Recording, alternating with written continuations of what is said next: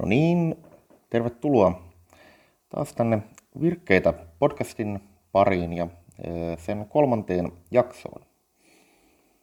Tässä on sitten edellisen jakson ja edellisten jaksojen tapahtunut hyvinkin paljon kaikenlaista, mutta itse asiassa näiden kahden ensimmäisen jakson kuunteleminen voi hyvinkin paljon auttaa ymmärtämään sitä taustaa, mitä tässä nyt viimeisten tapahtumien ja käänteiden, käänteiden tuota takana löytyy.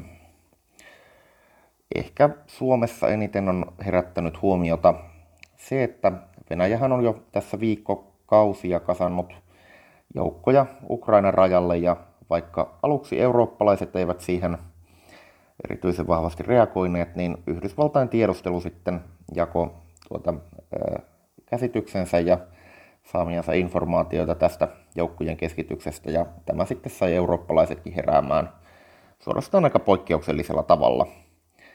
Ja nythän tässä on taustalla se myös, että Puolan ja Euroopan unionin selvittyä monessa mielessä voittajana tuosta Valko-Venäjän diktaattori Alexander, Alexander Lukashenkan hybridioperaatiosta, jossa käytettiin pelinappuloina hyvin kyynisesti Eurooppaan pyrkiviä ihmisiä, niin Venäjä on siirtynyt tässä Euroopan unionin ja lännen ja Ukrainan vastaessa operaatiossaan nyt sitten uuteen vaiheeseen. Ja Lukashenkahan, joka alun perin yritti ainakin esittää tämmöistä tasapainoilijaa diktatuurihallinnosta huolimatta, niin idän ja lännen välissä, niin on nyt tullut kansannousun jälkeen huomattavan paljon riippuvaisemmaksi tuosta Vladimir Putinin ja Venäjän tuesta. Ja Valko-Venäjästä on tullut de facto Venäjän sotilastukikohta. Ja tämä sitten mahdollistaa aivan uudella tavalla Ukrainan pääkaupungin, eli Kiovan, joka sijaitsee ihan muutaman kymmenen kilometrin päässä Valko-Venäjän rajasta, sekä Baltian maiden ja Puolan erottaman niin sanotun Suvalkin käytävän uhkaamisen. Eli se on tietysti Naton puolustuskyvyn kannalta erittäin, erittäin tärkeä, tärkeää tuota seutua ja niin kutsuttu Kaliningrad, Königsberg Venäjälle kuuluva alue on siellä sitten Suvalkin käytävän toisella puolella ja siitä on paljon puhuttu, että jos se, sen sitten Venäjä saisi konfliktitilanteessa katkaistua, niin se erittäin paljon heikentäisi Naton mahdollisuuksia sitten vastata erilaisiin offensiiveihin. Mutta ennen kaikkea niin Ukraina on nyt sellaisessa tilanteessa, että sitä voidaan uhata oikeastaan kolmelta puolelta, kolmelta rintamalta, ja se on aika, aika tiukka puristus, puristusote. No, siis Venäjähän on tässä nyt hyvinkin itselleen tyypillisesti, mutta jopa oikeastaan omasta, omassa mittapuussaankin poikkeuksellisen röyhkeästi ja röyhkein sanankääntä ja suoraan niin vaatinut tämmöistä etupiirisopimusta, jossa Naton itälaajeneminen pysäytettäisiin kokonaan ja puolustusliiton itä, itäraja demilitarisoitaisiin, sieltä, sieltä vedettäisiin tuota, läntiset asejärjestelmät pois. En usko, että jälkimmäinen tulee tapahtumaan. Se vaatisi kyllä erittäin voimakasta Naton perusidean muutosta jo. Ja, ja tuota, ei mikään, mikään isompi länsimaa halua Naton uskottavuutta kokonaan murentaa. Mutta ensimmäinen kyllä etenkin jollakin aikavälillä voi tapahtua, vaikkei sitä virallisesti myönnettäisi. Eli se, että käytännössä hyväksytään se, että, että tuota NATO ei enää itään laajene. Ja Ukrainan kohdallahan näin on pitkälti tapahtunutkin, vaikka sitä tietysti sitä mahdollisuutta halutaan pitää esillä, mutta periaatteessa se on tekisi mieli sanoa, että käytännössä aika teoreettinen mahdollisuus. Eli, eli tuota, halutaan muistuttaa, että, että kunhan, kunhan tilanne rauhoittuu ja niin edelleen, niin Ukrainalla tämä mahdollisuus hakea NATO-jäsenyyttä on, mutta käytännössä ei, ei tuota, toistaiseksi ole kyllä se NATO-prosessin päätös vielä, vielä näköpiirissä. Ja samanlaisen kohtalohan Georgia koki oikeastaan tuossa viime, anteeksi nyt jo toissa vuosikymmenen loppupuolella 2008 sodan aikoihin.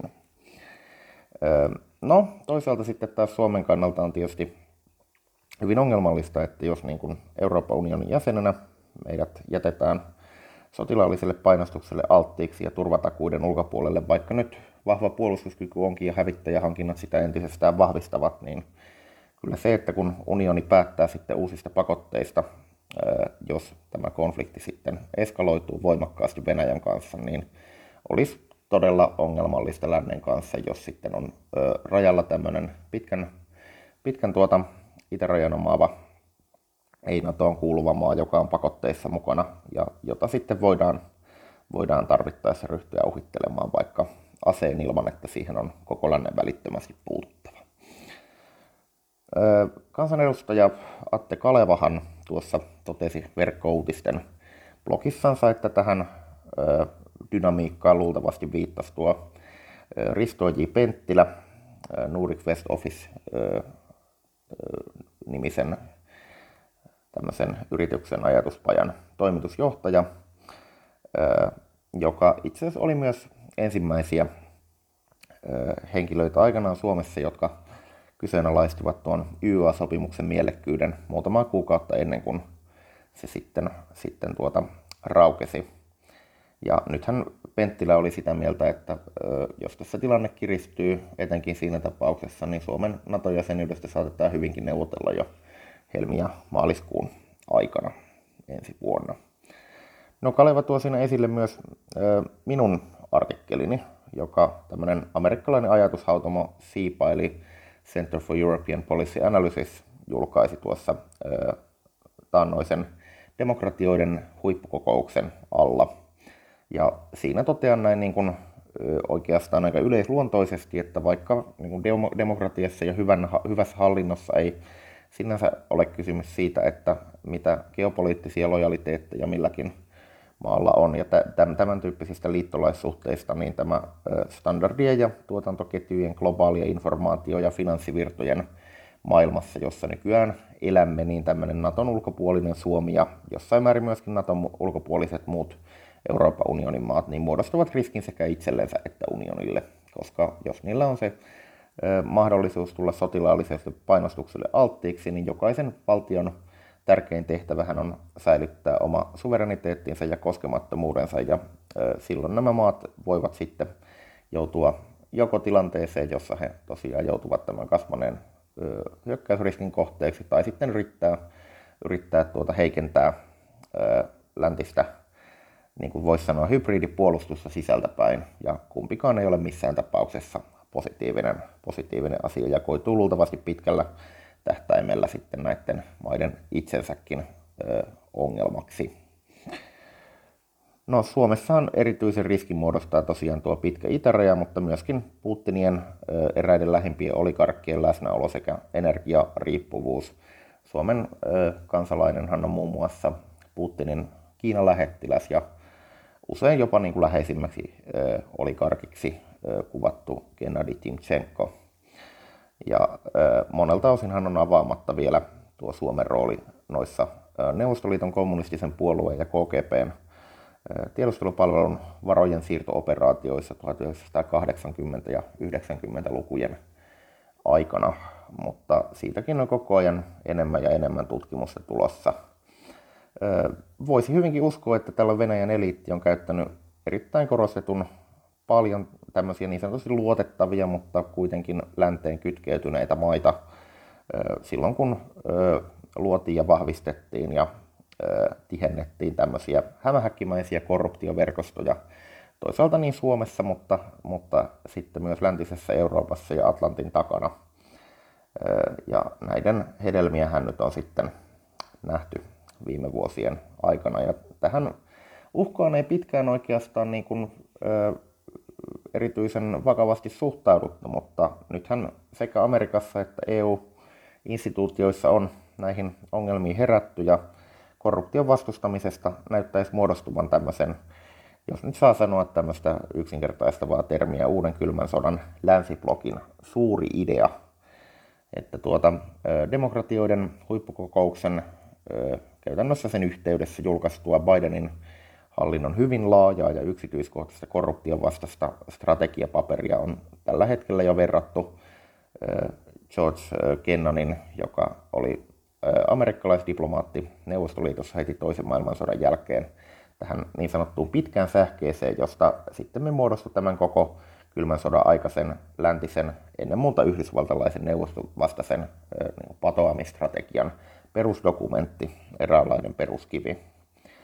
Ja tämä muutos tekee tietysti vielä huomattavan paljon, paljon tuota, läheisemmästi, läheis, läheisemmin keskenään kytkeytyneeksi tämän sotilaallisen ja hybridipuolustuksen, koska se kylmän sodan etulinja kulkee molemmissa.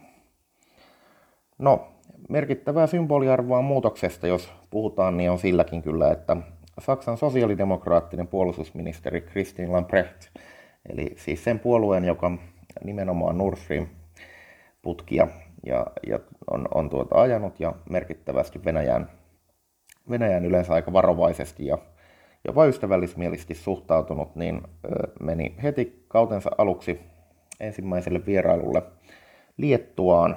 Ja Liettuastahan tuossa aiemmassa podcast-jaksossani selostin, miten se on noussut voimakkaasti paitsi valko niin ihan Venäjää ja Kiinaakin vastaan.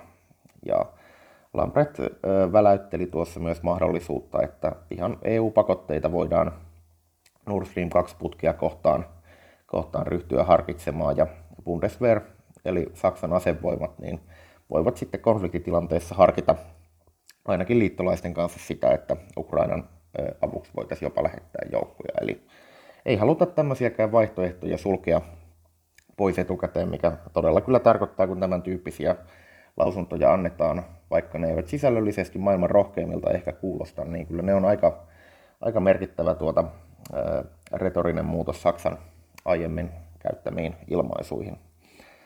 Ja samanaikaisesti tässä näyttää siltä, että tuo Venäjän ja Kiinan akseli, niin kuin tuolla Twitterin ihmemaailmassa huomasin, että on käytetty tämmöistä hienoa aihetunnisetta kuin Panda Bear. Ehkä siitä vielä muodostuu Panda Karhu, niin tämmöinen uusi käsite, niin näyttäisi tiivistyvän hyvin voimakkaasti, mistä Xi Jinpingin ja Putinin taannoinen puhelinkeskustelu, jossa myös näitä Euroopan etupiirihankkeita käsiteltiin, niin on erittäin selvä merkki.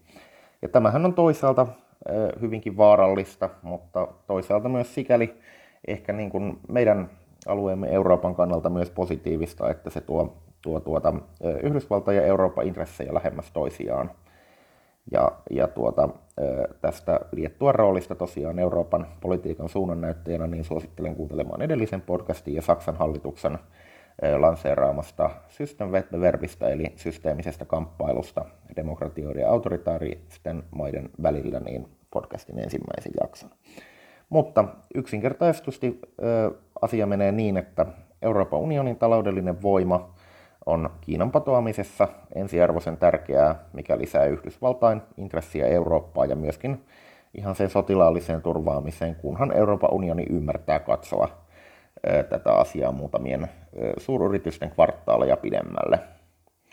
Ja jos Saksan ulkoministeristä vielä tehdään huomio, niin valko oppositiokaan ei ole Lukasenkan uhittelun, jota tietysti he ovat vahvasti vastustaneet yli vuoden päivän nyt, ja siellä on valtava määrä poliittisia vankeja, niin, niin tuota, oppositiotakaan ei siellä ole unohdettu, ja Saksan uusi ulkoministeri Annalena Baerbock on tavannut tässä aivan hiljattain Svatjan Tsihanouskajan, joka on tämä presidentinvaalit todellisuudessa voittanut hiljattain vankilaan tuomitun Serhei Tsihanouskin vaimo.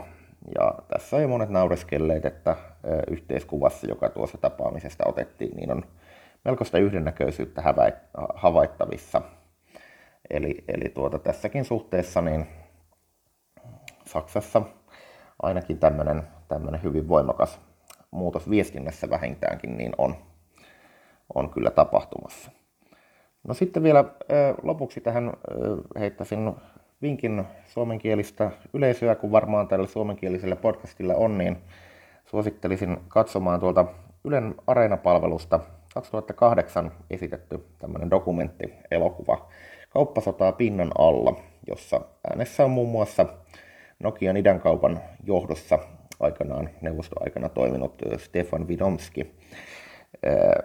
Erityisen mielenkiintoista tästä nyt tekee ei niinkään se, että siinä ennen kaikkea alkuosiossa, joka käsittelee, että Rauma Repolan Tauno Matomäen idän kauppahankkeita, niin ei ole kovin paljon mitään uutta tietoa, mutta tätä on nyt hirveän mielenkiintoista minusta katsoa tätä dokumenttia siitä näkökulmasta, että muutama vuosihan tämän dokumentin julkaisun jälkeen paljastui, että Pidomski oli itse asiassa runsaasti ennen tämän tarinan, joka sisälsi yöllisiä KGPn kuulusteluja ja kaikkea muuta, muuta hyvinkin kliseistä, niin itse asiassa luonut erittäin läheiset yhteydet kommunistisen Puolan tiedustelupalveluun, ja tämä kommunistisen Puolan tiedustelupalveluhan toimi Neuvostoliiton KGPn ja Kieruun sotilastiedustelun filiaalina.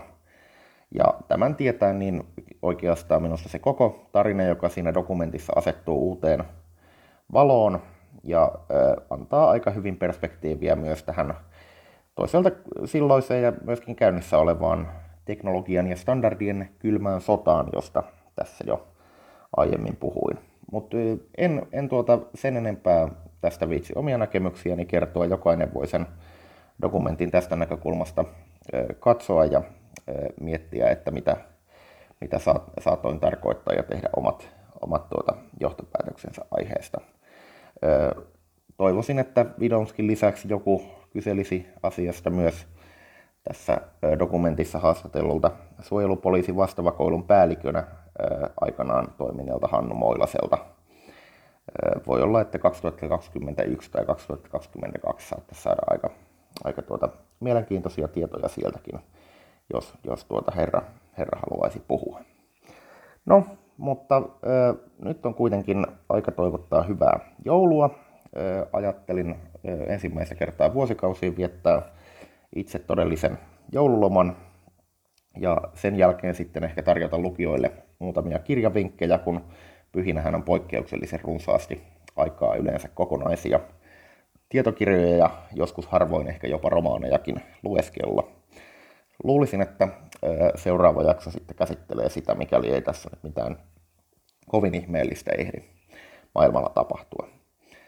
Kiitän kiinnostuksesta, jaathan podcastia, kommentoitan, kritisoit. Kaikki palaute on erittäin tervetullutta, ainakin, ainakin asiallinen sellainen. Ja tuolla Buzzsproutin puolella niin laitan myös nämä artikkelit, joihin tässä olen viitannut ja tekstit niin sinne ja tuon dokumenttilinkin, niin voitte sitten katsoa suoraan sieltä, mistä on puhuttu, jos niitä kiinnostaa lueskella tai, tai tuota katsella. Oikein paljon kiitoksia ja hyvää joulua.